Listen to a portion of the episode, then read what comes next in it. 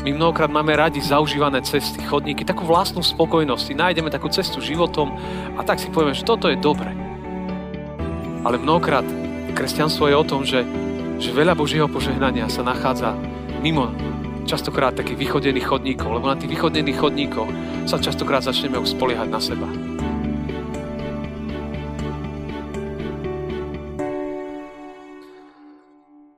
Pokoj vám, milé sestry, milí bratia, priatelia. Slovo Božie, ktoré je pripravené na dnešnú nedeľu, je napísané v skutkoch apoštolských, kde v 8. kapitole od 1. verša jeho druhej časti po 4. verš a čítame toto slovo. Ten deň začali ukrutne prenasledovať cirkevný zbor v Jeruzaleme. Takže sa všetci okrem apoštolov rozprchli po Judsku a Samárii. Štefána však pochovali nábožní mužovia a veľmi nad ním plakali. Ale Saul nivočil církev. Chodil po domoch, lapal mužov a ženy a vrhal ich do väzenia. A tí, čo sa rozprchli, rozišli sa po okolí a zvestovali slovo. Tento biblický text opisuje jeden taký špecifický okamih zo života rannej církvy. A v tom čase prišlo prenasledovanie církvy. A bolo to po smrti jedného zo siedmých diakonov Štefana. Štefan bol naozaj mimoriadný muž, veľmi, veľmi vzácný. A keď zomrel, tak vlastne celá církev za ním plakala. Celá církev. A to, čo sa dialo potom, bolo to, že, že církev bola, začala byť prenasledovaná, začala byť atakovaná. A hlavne z pozície jedného muža, ktorý sa volal Saul. On dokonca chodil po domoch. Hľadal všetkých, ktorí sa hlásili ku kresťanstvu, ktorí nasledovali Ježiša a dávali ich do väzenia. Tá, tá jeho zúrivosť bola vtedy zjavná, aj ten text to hovorí. A tam je to zaujímavé, že chodil až po domoch. Lebo kresťanské domy boli nebezpečné. A tak som si pri tom uvedomil, že, že domácnosti, rodiny sú pre diabla nebezpečné dodnes. A on sa nezmenil, jeho taktiky sú tie isté. A stále atakuje aj rodiny, naše domácnosti, naše domy rôznymi spôsobmi. Tak ako vtedy Saul, všeli, čo sa deje aj dnes. Samozrejme, to bola veľmi nepríjemná situácia, takže kresťania museli utekať. Ale to, čo je, čo je vzácne na tomto texte, a čo je veľmi povzbudzujúce, že aj keď sa rozprchli, že aj keď boli, v podstate mu utekali, aj keď nemohli byť spolu, keď boli roztrute, rozhádzaní, tak oni zvestovali slovo. Oni zvestovali slovo. Najprv žili v Jeruzaleme, potom išli do Judska a do Samárie. Odtiaľ sa potom ďalej rozprchlo slovo do celého sveta. Božie slovo je, a Božie dielo je nezastaviteľné. Nie je možné ho zastaviť. A oni vtedy mali úplne odvahu, aj keď boli pod prásledovaním, tak, tak išli ďalej a prinášali evanelium na nové miesta. Môžeme povedať, že aj keď boli roztrúsení, oni neboli roztrasení nemali strach pred tým, aby niesli slovo Evanielia. A mne sa toto páči, že vlastne aj keď bola tá situácia veľmi nepríjemná okolo nich a bola, bola, bola taká nová, keď sa okolnosti zmenili, tak títo ľudia ten svoj postoj zachovali vnútorne rovnaký. Išli a niesli evanelium. To, čo sa dialo, im nevzalo odvahu. A tak si človek vždy pri tom spomenie na známu pieseň Martina Lutera Hrad prepevný, kde čítame, že slovom Božím neotrasú. Úspech neprislúcha im. S nami je každého času pán s dármi svojho ducha. Môžu zničiť všetok rod, majetok, zjať česť, hrdlo dom. Náš poklad nie je v tom. Nebesa nám zostanú. Nebeskú radosť nemôže nikto zobrať. Nemôže nám zobrať to, čo nám, nám Pán Boh dal. A to mali títo ranní kresťania, že, že niečo v nich bolo také silné, že, že aj, keď, aj keď boli ataky, keď boli pod tlakom okolností vonkajších, im to nezobralo radosť, im to nezobralo chuť, túžbu niesť evanilium do sveta, v ktorom žili. A tak možno z tohto, z tohto dnešného textu, ja by som povedal, že niekoľko vecí si môžeme zobrať. Tá prvá je, že mimo našej komfortnej zóny sa nachádza veľa požehnania. To je také zvláštne, ale mnohokrát mimo našich vychodených chodníkov, mimo, mimo tých území, ktoré máme my radi, kde to už máme také vychodené svoje chodníky, tak mnohokrát mimo nich sa nachádza mnoho požehnania. Církev vo svojej ceste zdalo sa, že bola zastavená. a že bola roztrasená, bola rozhádzaná. Ale diabol sa prepočítal. Na miesto zastavenia prišlo rozšírenie. Ako si myslel, že umlčal Krista, možno, že si niektorí ľudia mysleli, že rozprášia kresťanov, práve naopak. V podstate im veľmi pomohli. A vieme, že v 20. storočí v Číne, keď, keď komunizmus prišiel k moci a vyhodili misionárov a Čína sa zavrela, tak si každý myslel, že kresťanstvo je proste vykape. A keď tam prišli po desiatkách rokoch, noví misionári zistili, že církev tam žije, že dýcha. Že sa proste kresťanstvo šíri a dneska je kresťanstvo v Číne obrovský fenomén a o tom sa hovorí po, po celom svete. Nakoniec církev si našla svoje spôsoby, svoje možnosti. To, čo je dôležité, je, že, že zdá sa, že okrem apoštolov sa misijnej práce ujali aj neapoštolovia. Neordinovaní, obyčajní ľudia. Úplne úžasné. Každý evangelizoval. Každý, kam išiel, prinášal slovo. Prenasledovanie pomohlo priniesť evanelium na nové miesta. A mi sa páči, ako jeden anglický preklad The Message prekladá túto časť a hovorí, že všetci, všetci sa stali misionármi. A kdekoľvek išli, tam zvestovali zväzť o Ježišovi. Všetci sa stali misionármi. Všetci. Jednoducho církev, aj keď prídu akékoľvek obmedzenia, to nie je stopka. To je iba rozšírenie pôsobnosti, nájdenie iných ciest. A tak je to aj dodnes. My tu nemáme prenasledovanie. Ale máme unikátnu situáciu, že sa opäť nestretávame v kostoloch. Je tu druhá vlna korony. Ale priatelia, Pán Boh si aj toto môže použiť na svoju slávu. Aby Evangelium prišlo tam, kde zatiaľ neprišlo. Na ďalšie miesta, na nové miesta. Spôsobom, ktorý možno, že je nový, iný. A tak, ako som hovoril, že my mnohokrát máme radi zaužívané cesty, chodníky, takú vlastnú spokojnosť. Nájdeme takú cestu životom a tak si povieme, že toto je dobre. Ale mnohokrát kresťanstvo je o tom, že, že veľa Božieho požehnania sa nachádza mimo častokrát takých vychodených chodníkov, lebo na tých vychodených chodníkoch sa častokrát začneme už spoliehať na seba. A už tam, kde si Pán Boh nie je potrebný. Ale Boh častokrát berie ľudí na neprebádané cesty. Von z komfortnej zóny. Ak by človek čítal Bibliu a, a sa chcel porozprávať s Jozefom, s Abrahámom, s Mojžišom, tak tí by mu vedeli rozprávať.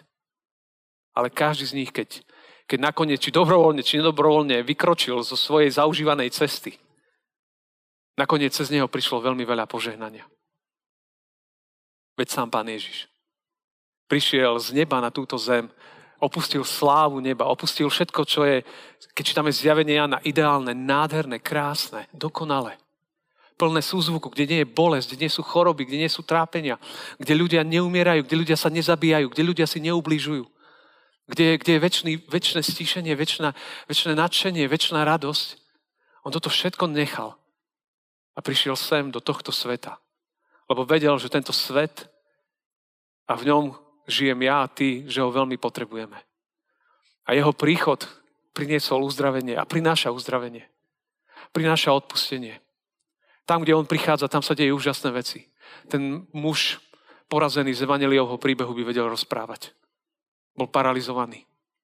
Iba ho priniesli. A Ježiš ho uzdravil. Ježiš prišiel tohto sveta a, a, a urobil fantastické veci. Nás priviedol naspäť a privádza naspäť k Bohu. A tak nebojme sa niekedy, že sa bojíme, že aj keď prídu vyrušenia, nevadí. Pán Boh si ich veľmi rád a veľmi dobre vie použiť. Pamätajme na tú druhú vec, že že naše príbehy, môj aj tvoj, sú súčasťou väčšieho príbehu. A niekedy o tom ani, ani možno ani nevieme. Ak sa vrátime k tomu biblickému textu, tak je tam napísané, že, že uh, všetci sa rozprchli po Judsku a Samárii, skutky 8.1. Ale ak to otočíte a začnete skut- čítať skutky 1.8, tak tam zistíte, že pán Ježiš predtým, než na nebesa, tak hovorí, uh, učeníkom, tým, ktorí tam boli, že príjmite moc Ducha Svetého, ktorý zostupí na vás a budete mi svetkami aj v Jeruzaleme, aj po celom Judsku, aj v Samárii, až do posledných končín zeme. Rozumiete, čo sa stalo? Oni boli svetkami v Jeruzaleme. Potom prišlo prenasledovanie a oni boli rozhádzaní. Roztrúsení do celého sveta. Alebo v ich kontexte na začiatku do Judska, do Samárie. A možno sa to mohlo zdať, že, že opúšťajú svoje domovy, že menia pozície, menia miesta a že aké to je nekomfortné, nepríjemné. Ale ich maličký príbeh vlastne pomohol k tomu, že sa naplňal veľký Ježišov príbeh, veľké Ježišové slova, ktoré povedal, že budete mi svetkami.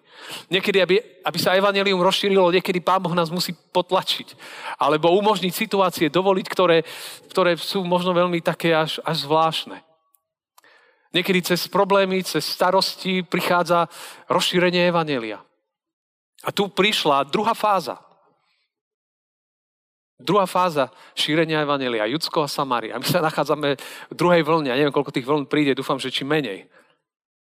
Ale ak je druhá vlna, toto je obraz druhej fázy. Znovu priestor na to, aby Evangelium prišlo tam, kde chýba, kde je potrebné. Tak si pamätajme, že, že niekedy možno, že aj my sami v našich životoch sa tak cítime, že tie naše problémy nás tak válcujú malé a sa nám zdajú byť veľké. A samozrejme pre každého z nás, ako pre jednotlivca, sú aj veľké. A niekedy to tak je. Ale, ale mnohokrát tie naše problémy a starosti, ktoré máme, sú možno súčasťou veľa väčšieho príbehu, ktorý Pán Boh robí v nás a raz bude robiť skrze nás. Aj v tomto svete. A tak nech, kdekoľvek sa nachádzaš a v čomkoľvek sa dnes nachádzaš, aj toto ráno, tento dnešný deň, pamätaj na to, že Pán Boh o tebe vie. Pán Boh má veci pod kontrolou. Nič mu neušlo. Jednoducho nič mu neušlo. A tak nás sem aj tak povzbudí, že nezostaňme zaseknutí, že opäť OK, tak sme doma, opäť sa nejak nestratávame. Je to, priatelia, je to dočasné. Aj toto zvládneme, aj týmto prejdeme a cez to príde veľa požehnania.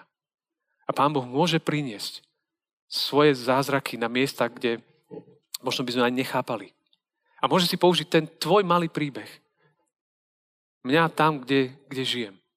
Práve tam, kde som. Ani o tom nemusím vedieť. Takže aj keď čokoľvek sa deje a zdá sa nám, že to je všetko, to je celý náš príbeh a sme s ňou stratení, mnohokrát je to súčasť ešte oveľa väčšieho príbehu. Možno tvoj kríž a tvoje trápenie Pán Boh použije nakoniec, aby požehnal ďalších. Môže byť. A to, čo je zácne, to tretie, je, že na miesta, kde žijeme, tam prichádza evanelium. Na miesta, kde žijeme, tam prichádza evanelium. Tí obyčajní ľudia vtedy boli roztrusení, neboli roztrasení. A oni tam, kde si niesli evanelium. Som nad tým rozmýšľal, viete, že oni zažili prenasledovanie, ataky.